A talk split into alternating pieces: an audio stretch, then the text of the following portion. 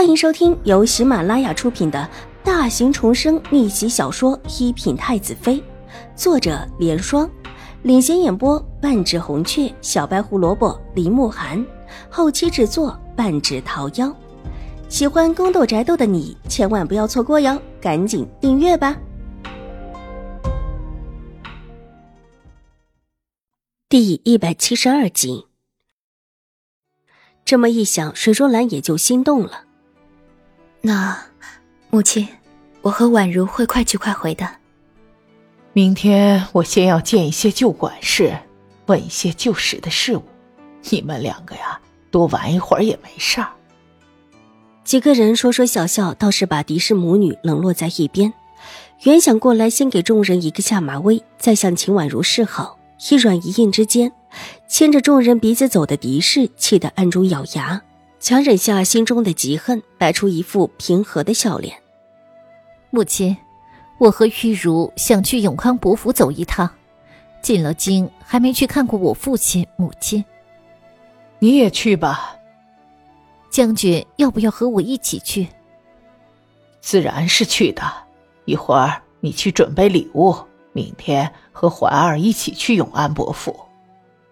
是母亲。这是我多年未还金，这些礼物，您看是不是薄了点？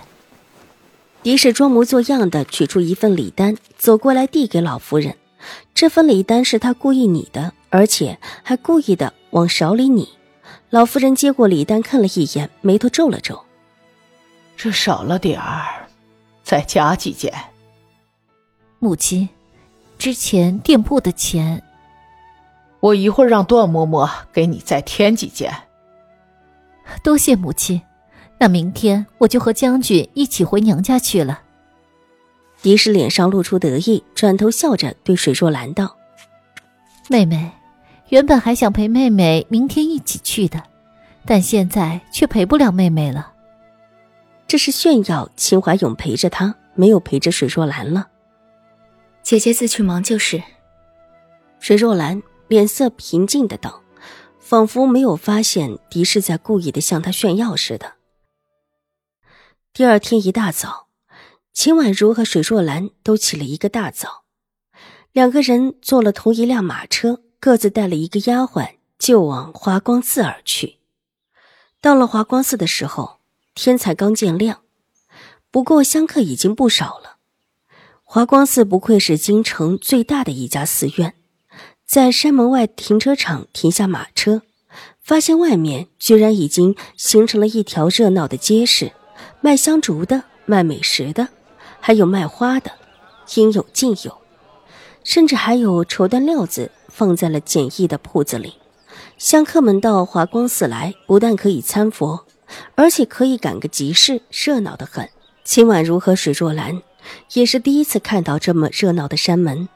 抬头看了看身后高大的山门，不得不再次感叹：这京城第一寺院，又是皇家寺院，果然不同凡响，比他们想象中的更好。两个人决定去镇山门处登山。进镇山门都是台阶，高高的台阶延伸上去，才是真正的华光寺。有了这么多台阶的叠加，原本的热闹喧嚣也随着落到了身后。回过头看了看，脚下踩着的才是热闹，头顶处传来的是悠远的钟声，消荡着人心头的烦躁。即便还没有到真正的华光寺里，已叫人有种脱俗的感觉。登山的路很长，据说这段路又叫问心路。秦婉如上一世的时候来过一次，上过这段问心路。在走到这一段山阶之前，抬头仰望着这一段山阶。隔世之感油然而生。这会儿时间尚早，登山的人并不多。从他们这里望过去，只远远的看到前面有一位老妇人带着一个丫鬟、一个婆子正在往上走去。老妇人穿着并不是很华丽的锦衣，只是寻常富户人家的样子。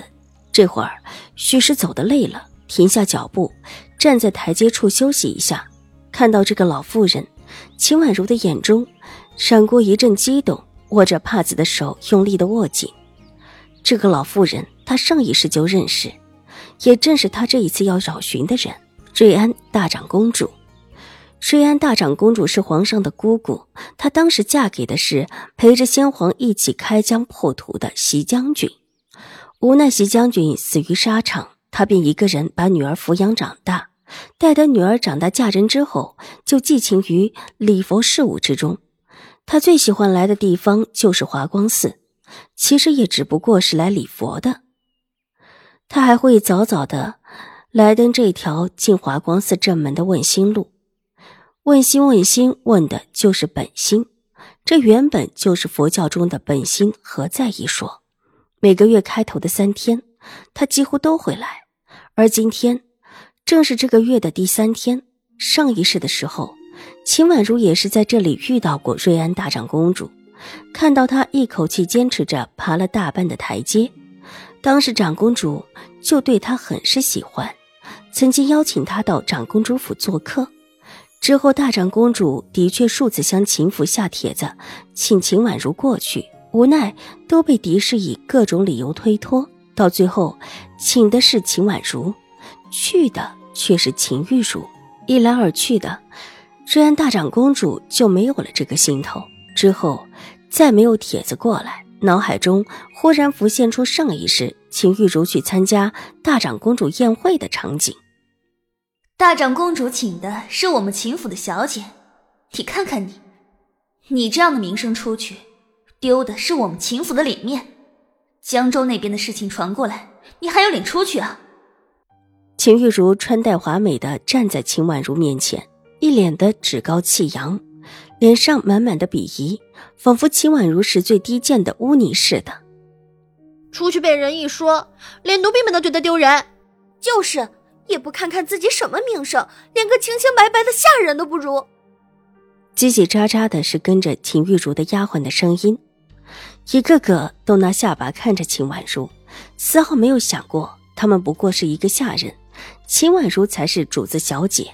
上一世，她在秦府的后院，原本过得连下人都不如，而秦玉茹却因为得到瑞安大长公主的几次邀请，众人看在瑞安大长公主的份上。以后有什么宴会，都会主动的发一张帖子给她，最后成功的成为京中有数的才女，并且名满京华。本集播讲完毕，下集更精彩，千万不要错过哟。